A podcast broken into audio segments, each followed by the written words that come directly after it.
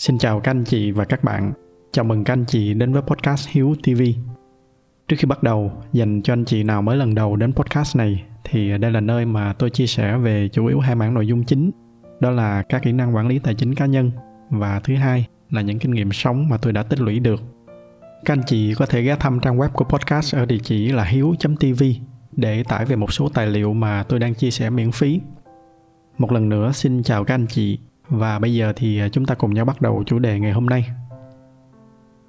Cách đây vài hôm, trong một cái buổi nói chuyện về tự do tài chính với một vài người bạn, trong buổi nói chuyện thì à, mọi người có hỏi tôi một cái câu hỏi về cuộc sống sau khi mà đạt được tự do tài chính. Thì à, cái điều gì nó sẽ là những cái điều giá trị mà tôi cho là quan trọng nhất? Trước đây thì cũng đã có lần tôi chia sẻ về cái việc này ở trong một cái tập về những cái hiểu lầm về tự do tài chính nhưng mà trong tập đó thì ờ, tôi chỉ chia sẻ một vài cái góc độ. Trong tập ngày hôm nay thì ờ, tôi sẽ chia sẻ thêm với các anh chị một vài câu chuyện từ chính những cái thực tế, những cái trải nghiệm của tôi. Hy vọng là qua những cái câu chuyện nhỏ này, nó sẽ phần nào giúp cho những anh chị đang bước đi ở trên cái hành trình này có thêm đôi chút động lực và quyết tâm để đạt được những cái trái ngọt của nó. Vậy thì ờ, đâu là những cái trái ngọt mà chúng ta sẽ được hưởng sau khi mà đạt được tự do tài chính? Đầu tiên hết, cần phải nói ngay. Nó sẽ không phải là cái sự giàu sang. Đây là một cái điều mà rất là nhiều người hay hiểu lầm, nhất là khi nghĩ về tự do tài chính. Đó là khi mà đạt được tự do tài chính rồi thì chúng ta sẽ có được cái cuộc sống giàu có, sang trọng, chúng ta có kẻ hầu, người hạ. Nhưng mà hầu hết 99% hoặc thậm chí có thể nói là 100% trường hợp những người bạn mà tôi biết, những người mà để đi qua cái hành trình này sau khi mà đã đạt được tự do tài chính rồi, thì mọi người vẫn giữ cái nếp sống gần như không khác gì so với trước đó. Lý do đó là bởi vì đa số mọi người khi mà đã đi qua cái hành trình này trong một cái thời gian dài, thì mọi người đều đã xây dựng được những cái góc nhìn về tiền bạc một cách khá là vững chắc. Đa số mọi người đều hiểu là tiền bạc nó chỉ là phương tiện để tạo ra hạnh phúc, chứ nó không phải là cái đích đến của hạnh phúc. Chúng ta hiểu được rằng tiền bạc nó không dễ kiếm chúng ta cũng tập được cho mình những cái thói quen về cái việc tiết kiệm, cái việc tiêu xài sao cho nó đúng lúc.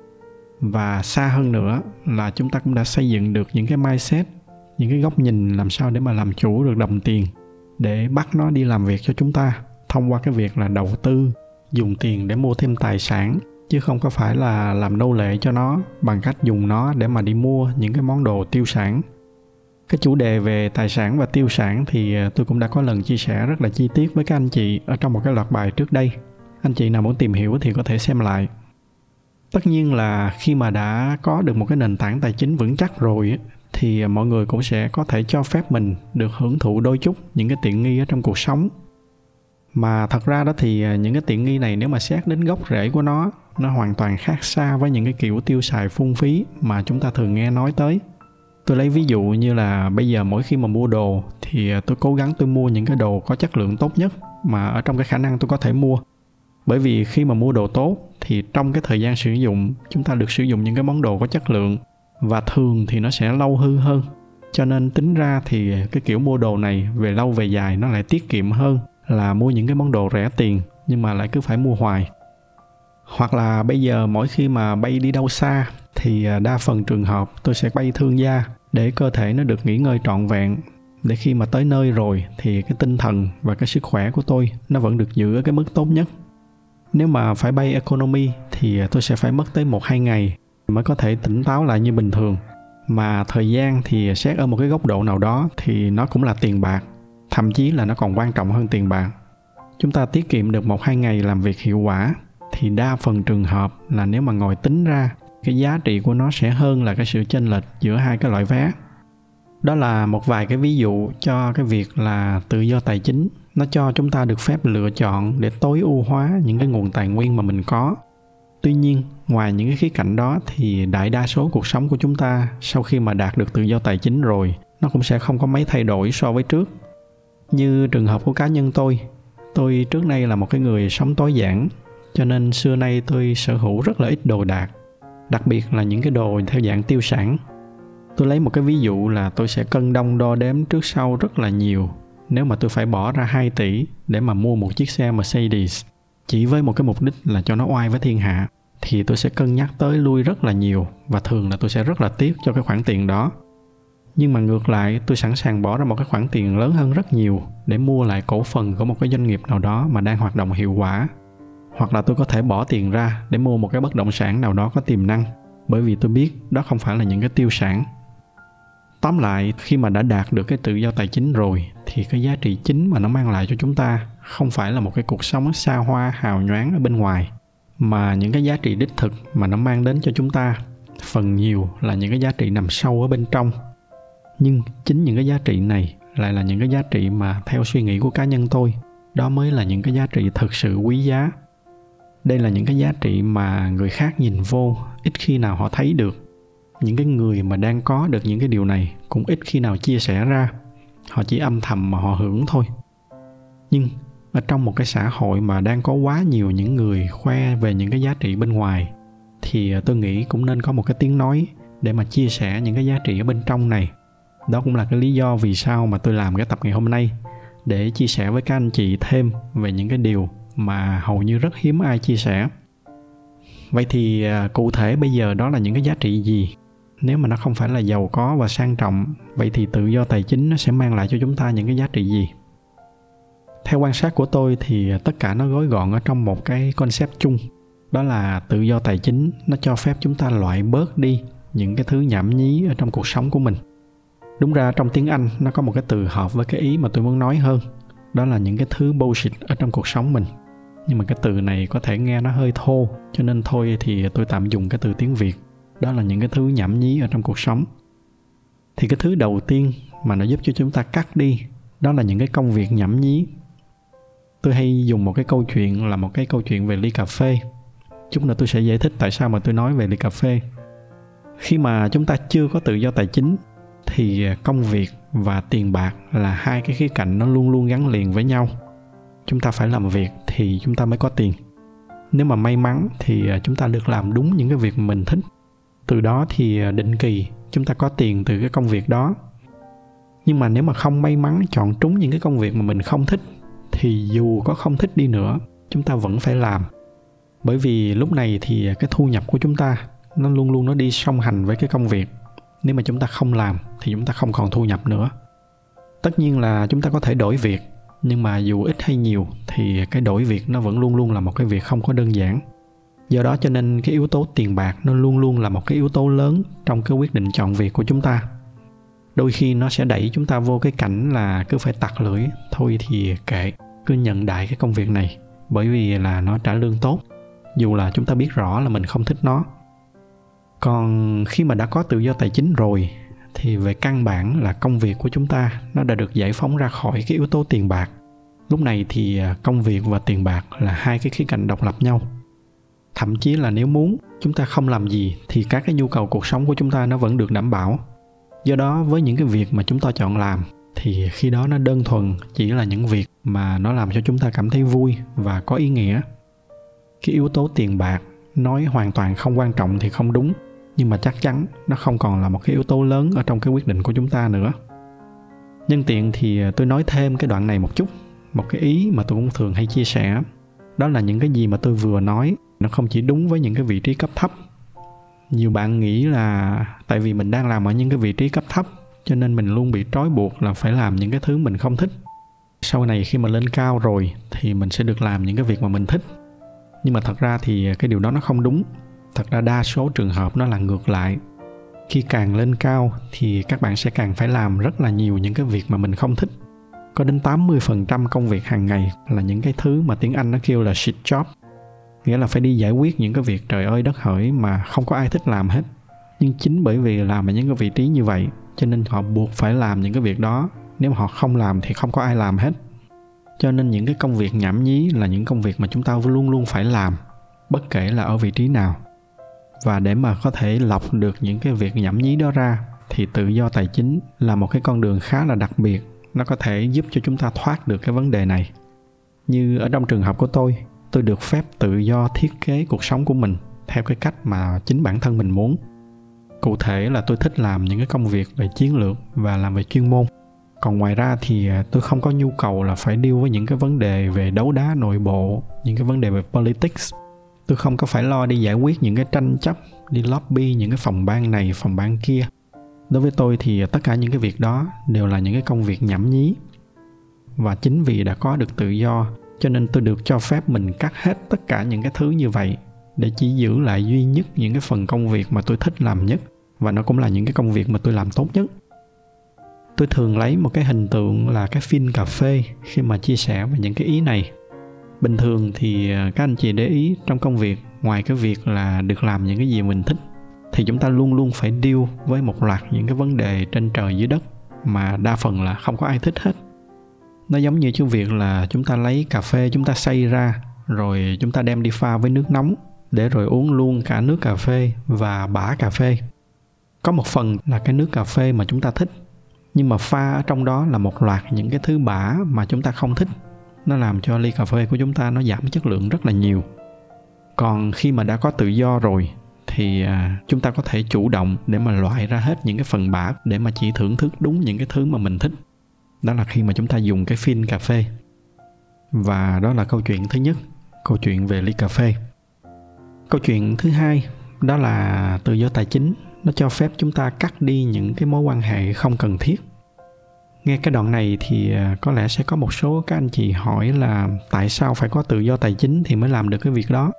Tại vì bình thường nếu mà tôi không thích ai thì tôi có thể không gặp họ mà. Cái điều đó nghe có vẻ đúng. Đúng là không có ai có thể ép chúng ta phải kết giao với những người mà chúng ta không muốn. Nhưng mà thật ra thì à, trong thực tế, mọi việc nó lại không có đơn giản như vậy. Các anh chị thử nhớ lại ở trong cuộc sống, trong công việc hàng ngày của mình, thì hẳn là không ít thì nhiều đã có lần chúng ta phải đi tới những cái sự kiện mà mình không thích, gặp gỡ hoặc là phải kết giao với những người mà thật ra mình cũng không có hứng thú gì. Tất cả chỉ với cái suy nghĩ là biết đâu những cái người này họ sẽ giúp ích gì đó cho mình trong tương lai. Biết đâu trong tương lai sẽ có lúc mình cần nhờ vả gì họ. Các anh chị thử nhớ và thật lòng với bản thân mình xem, có lúc nào mình có cái suy nghĩ đó chưa? Hoặc là một cái ví dụ rõ hơn các anh chị hãy tưởng tượng là nếu mà giả sử giám đốc của một cái công ty nào đó thật là lớn, hoặc thậm chí là chủ tịch của một cái tỉnh nào đó chẳng hạn, muốn gặp chúng ta, thì đa phần trường hợp là chúng ta sẽ nhận lời bất kể là mình có thích cái người đó hay không. Cũng chỉ với một cái suy nghĩ đơn giản là, thôi thì cứ gặp để có mối quan hệ, biết đâu sau này mình cần. Và một khi mà đã có tự do tài chính rồi, cái sự chủ động trong cuộc sống của chúng ta nó sẽ sang hẳn một cái chương khác tôi không có nói là khi mà chúng ta vững vàng rồi thì à, chúng ta nhìn mọi người bằng nửa con mắt và không có cần quan tâm tới ai nữa. Dù thật ra là tự do tài chính nó cho phép chúng ta làm như vậy, nhưng mà những cái suy nghĩ như vậy là những cái suy nghĩ lệch lạc. Và nhiều khả năng là một cách vô thức, dần dần nó sẽ làm cho chúng ta trở nên cao ngạo và khinh thường người khác. Đó không phải là cái hướng mà chúng ta muốn hướng tới. Cái góc nhìn mà tôi muốn nói ở đây, nó lại là một cái góc nhìn hoàn toàn khác, hoàn toàn ngược lại khi mà có tự do tài chính thì à, tôi được tự do cho phép mình chọn chỉ gặp những người mà mình yêu thương, mình quý trọng. Còn những cái mối quan hệ theo kiểu gặp để sau này biết đâu có gì cần thì à, tôi được cho phép mình thôi, không có làm nữa. Chính cái điều này nó làm cho cuộc sống của tôi nhẹ nhàng và thoải mái hơn rất là nhiều. Tôi được phép từ chối tiếp những cái người mà mình không thích, bất kể là họ ở vị trí nào. Ngược lại, tôi được cho phép mình nhận những cái cuộc gặp đôi khi là chỉ với những em sinh viên, những cái người hoàn toàn không có một mảy may gì là sẽ mang lại lợi ích nào đó cho tôi. Hoặc là kể cả nếu mà tôi có gặp những cái người mà có quyền cao chức trọng đi nữa, thì đơn giản đó là bởi vì tôi quý họ, và tôi cũng như họ cảm thấy vui vẻ và thoải mái khi gặp nhau. Chứ nó không phải là bởi vì tôi đang chuẩn bị cho một cái tương lai nào đó.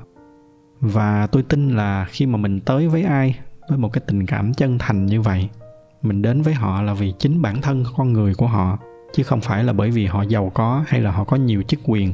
Thì những cái mối quan hệ như vậy nó mới đáng quý. Tự do tài chính nó cho tôi được sống và hành xử với đúng cái bản chất của sự việc như vậy. Đúng với những cái tình cảm mà tôi dành cho mọi người. Tôi quý ai thì tôi đi gặp người đó. Không cần biết đó là một em sinh viên hay là một vị phó chủ tịch của một cái tập đoàn nào đó. Và với tôi, đó là một điều xa xỉ. Với tôi nó quý hơn tiền rất là nhiều bởi vì có những người có rất là nhiều tiền nhưng mà chưa hẳn họ có được cái điều xa xỉ này đó là câu chuyện thứ hai câu chuyện thứ ba đó là câu chuyện về cái việc sống ở những cái nơi 27 độ không biết các anh chị thì thế nào riêng với tôi thì cái nhiệt độ mà yêu thích nhất của tôi là 27 độ. Không phải 26 mà cũng không phải 28, nó phải đúng là 27 độ. Khi mà nhiệt độ nó rơi đúng vào cái con số này mà nếu mà trời có thêm chút gió nhẹ thì đó là những ngày đẹp nhất đối với tôi. Những cái ngày như vậy thì tôi chỉ muốn ra ngoài trời dăng một cái võng rồi nằm đọc một quyển sách là đó là một ngày rất là đẹp đối với tôi rồi. Nhưng mà tiếc là cái nhiệt độ dạng như vậy nó không có nhiều. Ở trong sài gòn thì ờ, chắc là chỉ có những ngày cuối năm đâu đó gần noel hoặc là trước tết ta. Ở úc thì đó là những cái tháng mùa xuân tầm khoảng tháng 10, 11 hoặc là những cái ngày vào giữa thu tầm khoảng tháng 3, tháng 4 còn ở châu Âu thì nó đâu đó tầm khoảng cuối tháng 6, đầu tháng 7 nhưng mà như các anh chị đều thấy là tất cả nó đều là những cái khoảng thời gian ngắn ngủi trong năm. Cái nước nào may mắn có khí hậu đẹp thì cái lượng ngày nó nhiều hơn. Nhưng mà không có nơi nào là quanh năm cái nhiệt độ 27 độ hết. Và trước giờ tôi thường hay nói đùa với mọi người là mục tiêu của tôi tới một lúc nào đó là tôi sẽ không sống cố định ở một nơi mà tôi sẽ sống cố định một nhiệt độ tôi sẽ thiết kế thời gian của mình như thế nào để mà cơ thể của mình nó luôn luôn được tận hưởng cái nhiệt độ 27 độ ví dụ đầu năm thì tôi ở Việt Nam tới giữa năm thì tôi sang châu Âu rồi cuối năm thì tôi bay về Úc. Cứ như vậy, nhìn trên cái bản đồ dự báo thời tiết, cái nơi nào đang là 27 độ thì tôi sẽ tới nơi đó để ở. Cho tới khi nào mà nó trở nóng hoặc là trở lạnh thì tôi lại bay đi nơi khác. Tất nhiên thì đây là một cái câu chuyện nó mang nhiều cái tính hình tượng hơn là cái việc là áp dụng chính xác đến từng ly, từng tí. Cứ nhiệt độ tăng lên là ngay lập tức là phải bay đi. Cái ý nghĩa chính của bức tranh mà tôi vừa chia sẻ với các anh chị, đó là tôi có thể lựa chọn những cái nơi nào mà mình thấy thích. Và cái chữ thích ở đây nó không hẳn chỉ là nhiệt độ, mà nó còn là cuộc sống, là con người, là những cái yếu tố khác. Và tôi được tự do chọn đi hay là ở ở bất kỳ nơi nào mà mình thấy dễ chịu và tự do tài chính là một cái mảnh ghép rất là quan trọng để mà chúng ta có thể thực hiện được cái bức tranh đó. Các anh chị tưởng tượng nếu mà tôi bị giới hạn bởi một loại công việc, tôi vẫn phải chật vật đi làm sáng đi chiều về ở úc thì hẳn là đây là một cái bức tranh rất là xa vời đối với tôi. Nhưng mà nhờ có tự do tài chính thì tôi mới có thể yên tâm cho phép mình ở hay là đi ở bất kỳ cái nơi nào mà mình thích. Đó là ba câu chuyện mà tôi thường hay chia sẻ với những người xung quanh mình mỗi khi mà mọi người hỏi tôi về những cái giá trị mà cuộc sống tự do tài chính nó đã mang tới cho tôi, thì những các anh chị đã thấy, những cái giá trị này nó đều là những cái giá trị vô hình, chứ không phải là những cái giá trị hữu hình, theo dạng là xa hoa, hào nhoáng. Nhưng mà chính những cái giá trị này nó đã làm cho chất lượng cuộc sống của tôi tốt hơn rất là nhiều. Hơn nhiều so với cái việc là tôi ngồi ở trong một chiếc xe hơi sang trọng, hay là ở trong một cái biệt thự thật là lớn tôi hy vọng là những cái chia sẻ này nó sẽ giúp cho các anh chị nào còn đang đi ở trên cái hành trình tự do tài chính sẽ có thêm quyết tâm và động lực để bước tiếp trên cái hành trình nó khá là dài hơi này. Cá nhân tôi đang được hưởng những cái trái ngọt của nó và tôi có thể xác nhận với các anh chị là nó rất xứng đáng để chúng ta theo đuổi. Tôi xin dừng tập ngày hôm nay lại tại đây. Nếu mà thấy những cái nội dung này là hữu ích thì nhờ các anh chị chia sẻ thêm cho bạn bè và người thân của mình.